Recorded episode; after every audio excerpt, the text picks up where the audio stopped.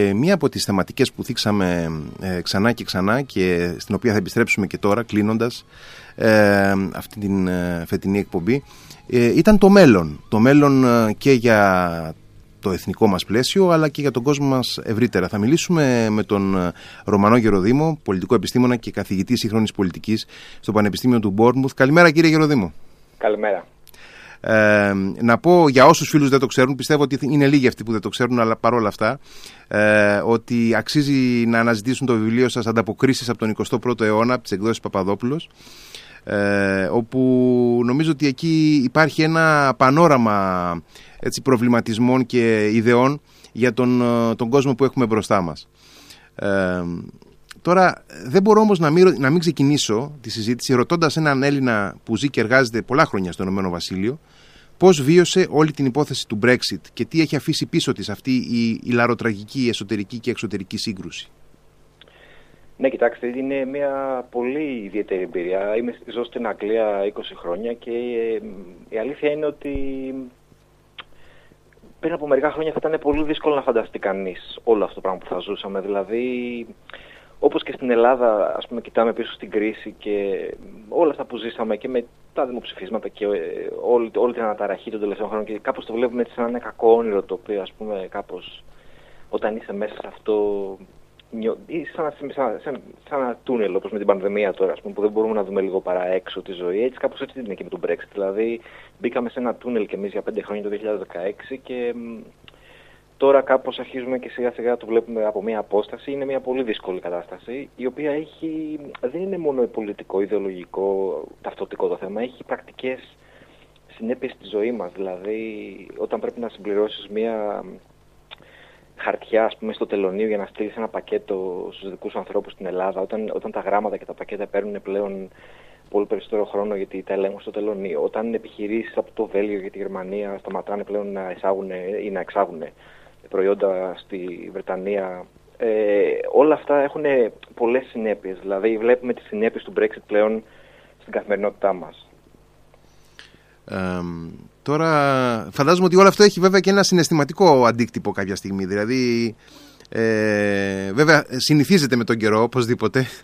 μέσα, μέσα ακριβώς ναι. στην καθημερινότητα, αλλά, αλλά ειδικά άνθρωποι που έχουν ε, στο μυαλό τους ε, όλο αυτό το πλαίσιο που υπήρχε για δεκαετίες, ε, εσείς τώρα θα, θα, θα, θα το βλέπετε και λίγο διαφορετικά. Δεν ξέρω οι Βρετανοί πώς το βλέπουν και αν το βλέπουν όλοι, αλλά εντάξει, νομίζω ότι ναι. στο βάθος του χρόνου θα, θα υπάρξει μια. Ήταν μια τραυματική εμπειρία. Δηλαδή, εκείνες οι μέρες για όσους τουλάχιστον ήταν ας πούμε, υπέρμαχοι της Ευρωπαϊκής Ένωσης και πιστέψανε στη θέση της Βρετανίας στην Ευρώπη.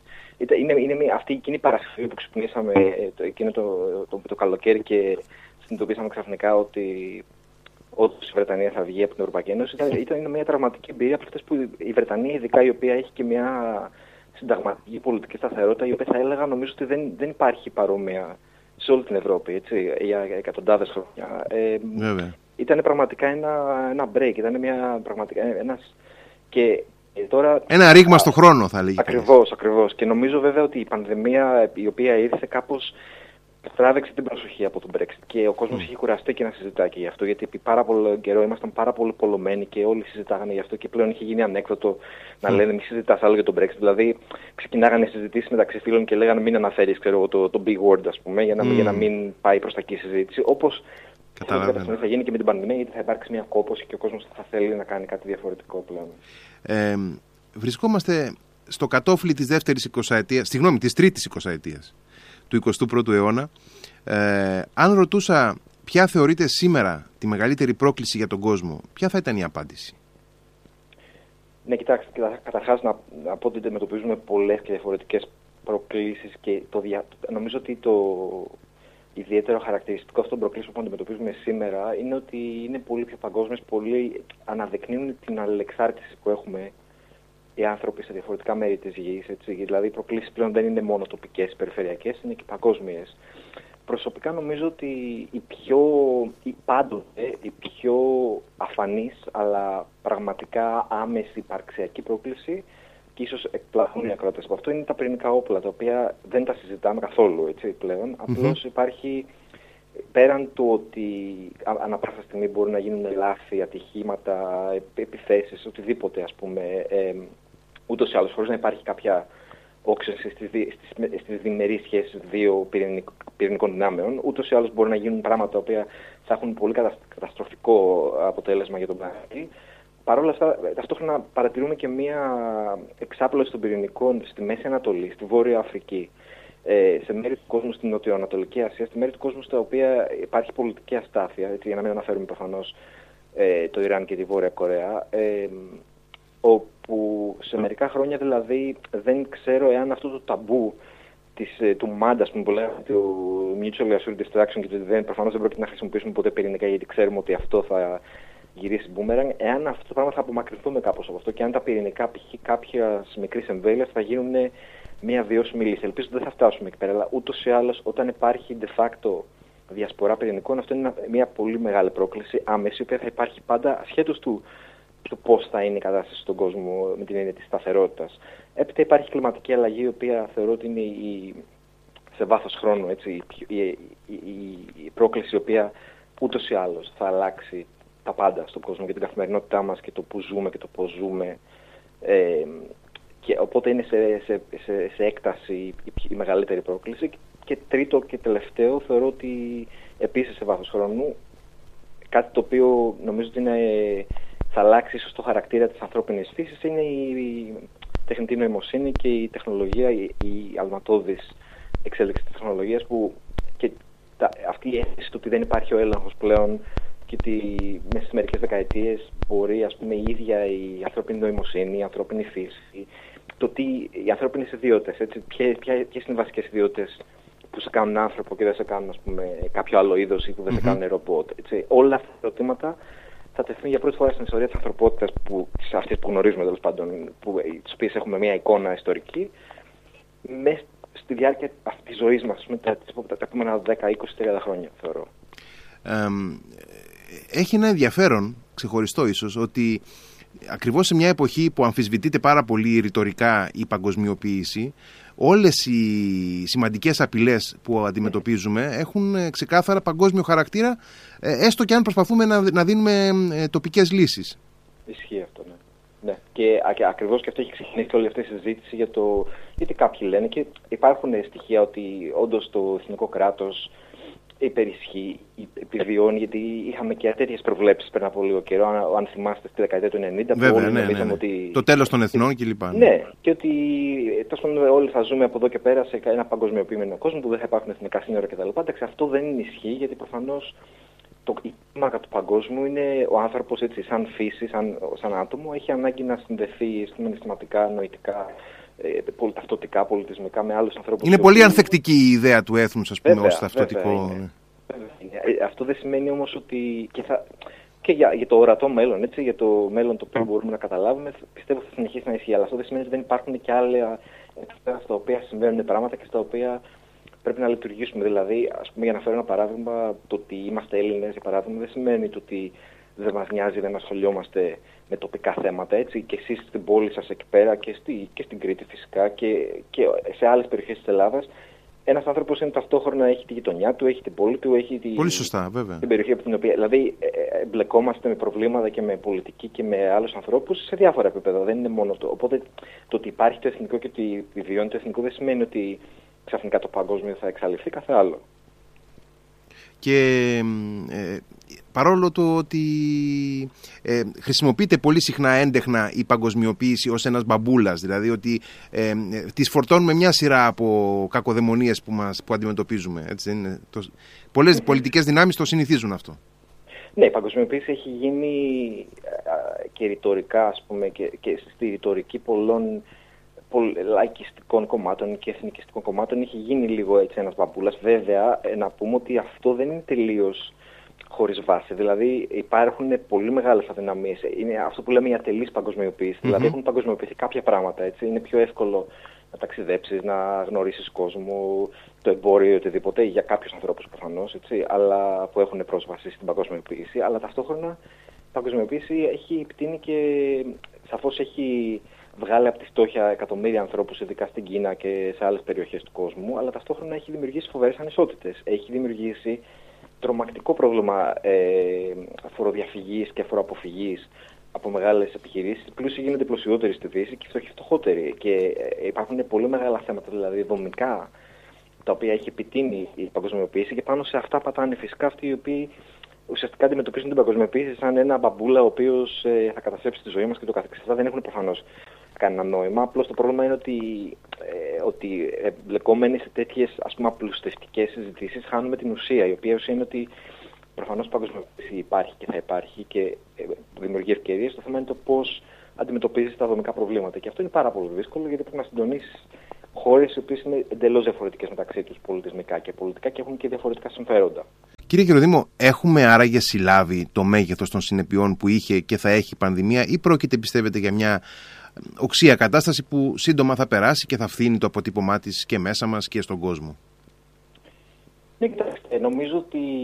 Όχι, δεν νομίζω ότι είναι κάτι το οποίο θα περάσει και θα φθίνει το αποτύπωμα. Δηλαδή, πιστεύω ότι η πανδημία ουσιαστικά επιτάχυνε και διευκόλυνε δομικές αλλαγές σε πολλά πράγματα, τα οποία, οι οποίες είχαν αρχίσει δηλαδή να εμφανίζονται και νομίζω ότι απλώς τώρα κάπως ας πούμε, τα, τα, τα, τα, τα έφερε όλα αυτά στη φόρα και τα έβγαλε όλα έξω. Και μιλάω συγκεκριμένα για θέματα και για την ψηφιοποίηση και για την τηλεργασία και την τηλεκπαίδευση αλλά και για, και για ας πούμε ευρύτερες αλλαγές και γεωπολιτικές ακόμα. Δηλαδή και, για το, και το είδαμε και τις αδυναμίες και τη, των διεθνών οργανισμών όπως ο Παγκόσμιος Οργανισμός Υγείας, αλλά και, και το ρόλο τους έτσι, και τη σημασία τους και τη σημασία ε, διεθνών δικτύων, ας πούμε, όπως είναι οι άνθρωποι οι οποίοι αναπτύξαν τα εμβόλια και όλα τα προγράμματα εμβολιασμού. Δηλαδή είδαμε και τα καλά και τα κακά. Βγήκαν όλα ξαφνικά στη φόρα και η αλληλεξάρτηση και το πόσο εύκολο είναι να προκαλέσεις κακό ας πούμε στην ανθρωπότητα και πόσο γρήγορα μπορεί να γίνει και ταυτόχρονα το πώς σε, στη, στη σημερινή εποχή μπορούμε να κινητοποιηθούμε για να αντιμετωπίσουμε κάτι τέτοιο. Δηλαδή δεν θεωρώ ότι Σαφώς η πανδημία είναι μια ε, τραγωδία έτσι, η οποία έχει στοιχήσει τη ζωή σε εκατομμύρια ανθρώπους και δεν, δεν έχει τελειώσει ακόμα. Αλλά ταυτόχρονα είδαμε και κάποιες, ας πούμε, κάποια αντανακλαστικά και στην Ελλάδα και διεθνώς. Ε, σε κάποιες περιπτώσεις όπως στην Ευρωπαϊκή Ένωση προσωπικά θεωρώ ότι δεν ήταν καλά τα αντανακλαστικά αυτά, δηλαδή φάνηκαν τα προβλήματα. Οπότε νομίζω ότι γενικώς η πανδημία βγάζει στη φόρα, βγάζει στην επιφάνεια και θετικά και αρνητικά και ε, ε, επιταχύνει εξελίξεις οι οποίες θα φανούν σε βάθος χρόνου. Στην Ελλάδα, βέβαια, είμαστε μια κουλτούρα η οποία και καλά κάνουμε, είμαστε πιο σε μεγαλύτερη επαφή με το, με το φυσικό χώρο, θα έλεγα, και με άλλους ανθρώπους στο φυσικό χώρο. Δηλαδή, δεν, είμαστε, δεν έχουμε τόσο πολύ μεγάλη εξάρτηση από την ψηφιοποίηση, το οποίο είναι και καλό και κακό ε, και είναι πολύ θετικό ως προς ε, το ότι υπήρξε, ότι υπήρξε αυτή η κινητοποίηση και σε κεντρικό επίπεδο κυβερνητικό για να υπάρξει αυτή η μεταφορά, στο, η διευκόλυνση ας πούμε, έτσι, των δημοσίων υπηρεσιών μέσω του GovToGR και όλο το πρόγραμμα εμβολιασμού. Δηλαδή υπήρξε αυτή η, η αλλαγή η οποία θα μπορούσε από φυσιολογικές συνθήκες να έχει γίνει με πολύ μεγαλύτερη καθυστέρηση. Ήδη έχει καθυστερήσει πάρα πολύ. Οπότε ως προς αυτό, αυτό ας το φανταστούμε και σε παγκόσμιο επίπεδο του πώς πολλά πράγματα μεταφέρθηκαν ξαφνικά ψηφιακά και μια έτσι βίαιη ψηφιοποίηση. Δημιουργεί, αυτό δημιουργεί ευκαιρίες και για την Ελλάδα, δηλαδή αυτό το οποίο μια φορά και κάπως απαξιωτικά ή ηρωνικά λέμε οι ψηφιακοί νομάδες και digital nomads κτλ. Εντάξει, προφανώς δεν μπορείς να, μια οικονομία δεν μπορεί να βασίζεται μόνο ε, ε, δεν είναι βιώσιμο αυτό, δεν είναι σωστό για την οικονομία να βασίζεται στους ψηφιακούς νομάδες, αλλά δημιουργεί αντικειμενικά ευκαιρίες όταν ο κόσμος γίνεται, όταν οι δυτικές χώρες γίνονται πιο εξωστρεφεί και ε, οι άνθρωποι είναι πιο προετοιμασμένοι να πάνε να δουλέψουν, να επενδύσουν, να ζήσουν αλλού. Και η Ελλάδα έχει πολλά συγκριτικά πλεονεκτήματα προς αυτό.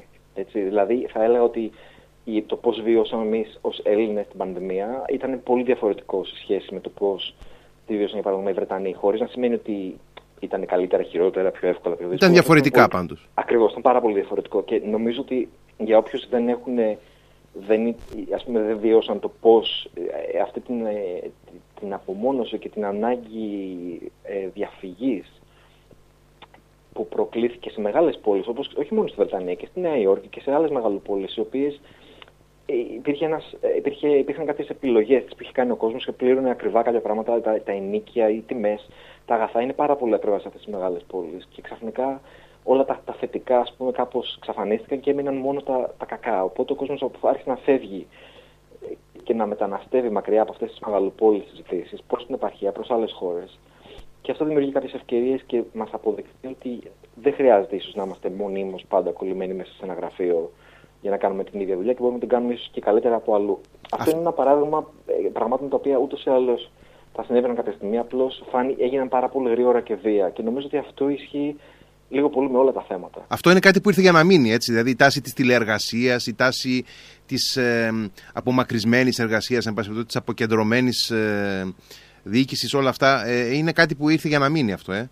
Έτσι πιστεύω. Ναι, εντάξει, προφανώς υπάρχουν τομείς και οργανισμοί και, έτσι, και ομάδες και είδη δουλειών τις οποίες δεν μπορείς να τις κάνεις σε απόσταση. Ε, δηλαδή το να διαχειριστείς μια κρίση, το να έχεις ας πούμε ένα κέντρο επιχειρήσεων, το να, το να υπάρχουν, υπάρχουν ευαίσθητες ε, ή η φύση κάποιων, κάποιων δουλειών, κάποιων εργασιών απαιτεί την, το να είσαι εκεί στον ίδιο χώρο με τον άλλον. Αλλά αυτό δεν ισχύει για πάρα πολλά άλλα πράγματα. Ε, οπότε νομίζω ότι δηλαδή αυτό εκεί είναι πολύ βασικό το να έχουμε μια προσέγγιση η οποία θα είναι κριτική με την, με την, με, όχι με την αρνητική έννοια επικριτική, αλλά με την έννοια του να δούμε λιγάκι, ας πούμε, να αξιολογήσουμε τι χρειάζεται όντως να είσαι εκεί στο ίδιο χώρο και τι μπορείς να το κάνεις από μακριά ή αλλού; Δηλαδή, κάπως με έναν τρόπο, σαν σκεπτόμενοι άνθρωποι, όχι να, να τα πετάξουμε τα πάντα ή να υιοθετήσουμε τα πάντα έτσι απλώς επειδή είναι καινούριο ή επειδή είναι τεχνολογικό, επειδή είναι ψηφιακό, να, να, να αξιολογήσουμε το τι χρειαζόμαστε και το τι όχι. Γιατί και η παρουσία στο χώρο προφανώς είναι πάρα πολύ σημαντική. Πέρα από το υγειονομικό κομμάτι, ε, η κρίση της πανδημίας υπήρξε κρίση και για τη δημοκρατία και μάλιστα σε ένα, σε ένα συνολικό κάδρο που ήρθε να προσθεθεί η πανδημία σε μια ήδη βεβαρημένη κατάσταση και ε, σε μια, ε, σε μια φάση που η φιλελεύθερη δημοκρατία δέχεται, θα έλεγε κανείς, ε, βέλη από πολλές κατευθύνσεις και ίσως ε, αναπτύσσεται και ένας λόγος ότι πρόκειται για ένα πολιτικο-κοινωνικό σύστημα που η δυναμική του παρέρχεται ενώ αναδύονται πιο αυταρχικές και μεταμοντέρνες μορφές διακυβέρνησης. Ναι, κοιτάξτε, νομίζω ότι τουλάχιστον αυτά, από αυτά που είδα εγώ, είδα δύο βασικές κριτικές κατηγορίες, ας πούμε, εντός αγωγικών εναντίον της φιλελεύθερης δημοκρατίας. Η μία ήταν από τα αριστερά, όπου έλεγε ότι, ε, για παράδειγμα, αυτό που έγινε με τα lockdown, με, ε, με τις περιορισμούς ε, mm-hmm. Μετακίνηση, έτσι, ε, που το κέρχιο, ξέρω εγώ, που το βράδυ απαγορεύεται να... Όλα αυτά, ας πούμε, οι μάσκες, ή, ή, πότε κλείνανε μαγαζιά, όλα, ότι όλα αυτά, ας πούμε, είναι κάπως, δεν ξέρω, ότι η φιλελεύθερη δημοκρατία είναι όλα αυτά περί ας πούμε βιοπολιτικής και ότι περιορίζεται, το σώμα μας ξέρω εγώ από την πανδημία και ότι οι δημοκρατίες δεν είναι πραγματικές δημοκρατίες στη Δύση. Αυτά πραγματικά δεν τα και δεν είναι θέμα ιδεολογικά το δεν τα πιστεύω. Θεωρώ ότι, θεωρώ ότι δεν έχουν βάση έτσι. δηλαδή θεωρώ ότι δεν γίναμε ξαφνικά χούντα επειδή έπρεπε να μείνουμε για έξι μήνες στο σπίτι μας για να μην πεθάνουμε. Αυτό νομίζω ότι είναι κάθε οργανωμένη κοινωνία η οποία θέλει να ζήσει και να επιβιώσει και έχει ένστικτο αυτοσυντήρησης κάνει αυτά τα πράγματα. Δηλαδή το ότι είσαι δημοκρατία δεν σημαίνει ότι, είσαι, ότι ο καθένας κάνει ό,τι γουστάρει. Έτσι. Οπότε αυτό νομίζω ότι δεν έχει βάση. Τώρα, το, η άλλη κριτική η οποία είναι πιο πολύ από. όχι απαραίτητα μόνο από τα δεξιά και από άλλους οι οποίοι κοιτάνε προς την Κίνα είναι ότι οι φιλελεύθερε δημοκρατίες είναι αδύναμες και δεν μπορούν να αντιμετωπίσουν ε, τέτοια φαινόμενα, τέτοιες προκλήσεις επειδή δεν ε, ας πούμε είναι αρκετά δυναμικές επειδή δεν επιβάλλουν τον νόμο και την τάξη για παράδειγμα όπως για παράδειγμα η Κίνα ή πιο αυταρχικά καθεστώτα φαίνεται να έχουν μεγαλύτερο έλεγχο και να μπορούν να διαχειριστούν πιο αποτελεσματικά τέτοιες κρίσεις. Και σε αυτό, ε, αυτό ίσως έχει μία βάση με την έννοια ότι προφανώς οι αποφάσεις και η λήψη μέτρων είναι, και η εφαρμογή τους είναι πολύ πιο δύσκολη και επίπονη σε μια δημοκρατία, αλλά ταυτόχρονα δεν βλέπουμε όλη την εικόνα. Δηλαδή, και στην Κίνα ή στη Ρωσία ή στην Τουρκία δεν ξέρουμε πόσοι πέθαναν. Δεν ξέρουμε τα εμβόλια τους πόσο καλά είναι. Δεν ξέρουμε ε, τι κρύβεται πίσω από. Δηλαδή, όταν έχεις ένα αυταρχικό καθεστώ, αυτό φέρνει μαζί του πάρα πολλά πράγματα. Έτσι. Φέρνει μαζί του μια διαφάνεια η οποία εν τέλει, ακόμα και στο πιο λειτουργικό, φιλεμιστικό, έτσι, ρασιοναλιστικό μοντέλο του τι είναι καλή διακυβέρνηση, δεν λειτουργεί πάντα πολύ καλά. Δηλαδή, ας θυμηθούμε τώρα ένα πολύ πρόχειρο παράδειγμα, το Τσέρνομπιλ, ας πούμε, και όσοι έχουν δει αντίστοιχη σειρά του HBO θα το θυμούνται, αυτό έχουν δει, ότι το πώς αυτή η κουλτούρα της, ε, του, του, κρύβουμε πράγματα της αδιαφάνειας. Ναι, ναι. ναι, ναι, και το να μην βγουν έξω. Και, και δεν υπάρχει και θεσμική λογοδοσία. Ακριβώς. Λοιπόν, όλα αυτά δεν έχουν αναπτυχθεί για να μας κάνουν τη ζωή πιο δύσκολη. Δεν έχουν αναπτυχθεί για να δυσκολευόμαστε να πάρουμε αποφάσεις. Έχουν μια βάση η οποία είναι ότι μια κοινωνία η οποία, ε, στην οποία οι αυτοί που παίρνουν τις αποφάσεις λογοδοτούν και υπάρχουν, υπάρχει μια κριτική, υπάρχει μια ανοιχτή κουλτούρα όπου οι άνθρωποι είναι ελεύθεροι να εκφράσουν την άποψή τους και υπάρχει ένας διάλογος. Ότι όλα αυτά έχουν ένα αποτέλεσμα ότι οδηγούν σε κάποιες αποφάσεις και ότι ελέγχονται οι αποφάσεις και ότι μαθαίνεις από τα λάθη. Δηλαδή η Βρετανία μπορεί να έχει χίλια κακά σαν ε, πούμε, σύστημα ή οτιδήποτε, αλλά αυτό είναι ένα από τα πολύ ότι μπορεί να γίνει μια κακή διαχείριση πραγμάτων όπως έγινε στην πρώτη φάση της πανδημίας, εγκληματικά κακή διαχείριση, αλλά ξέρεις ότι θα γίνει μια έρευνα ή πολλές έρευνες. Θα γίνει ένα public inquiry και θα, θα, θα, θα, θα μάθουν, θα πάρουν τα μαθήματα τα οποία πρέπει να πάρουν και την επόμενη φορά θα είναι πιο προετοιμασμένοι. Έτσι είναι η σωστή διαχείριση. Δηλαδή, δεν είναι ότι απλώς ας μην, δηλαδή, ας μην παίρνουμε διαστικά συμπεράσματα για το ότι α, οι Κινέζοι είναι πιο αυταρχικοί, άρα είναι πιο καλοί. Το, το πώς εφαρμόζεις ας πούμε τα μέτρα δεν είναι το μόνο κριτήριο για το πόσο καλά μπορείς να διαχειριστείς μια κρίση. έχετε ασχοληθεί ιδιαίτερα με τις προκλήσεις ασφάλειας στο παγκόσμιο σκηνικό και δει με την πορεία του συστήματος συλλογικής ασφάλειας του ΝΑΤΟ. έχετε ε, παραγάγει και ένα εξαιρετικό έτσι, ε, ντοκιμαντέρ σε επεισόδια, το Deterrence, ε, αποτροπή, το οποίο πρέπει, αξίζει να το δει όποιος έχει ενδιαφέρον για τα ζητήματα ασφάλειας στο παγκόσμιο επίπεδο.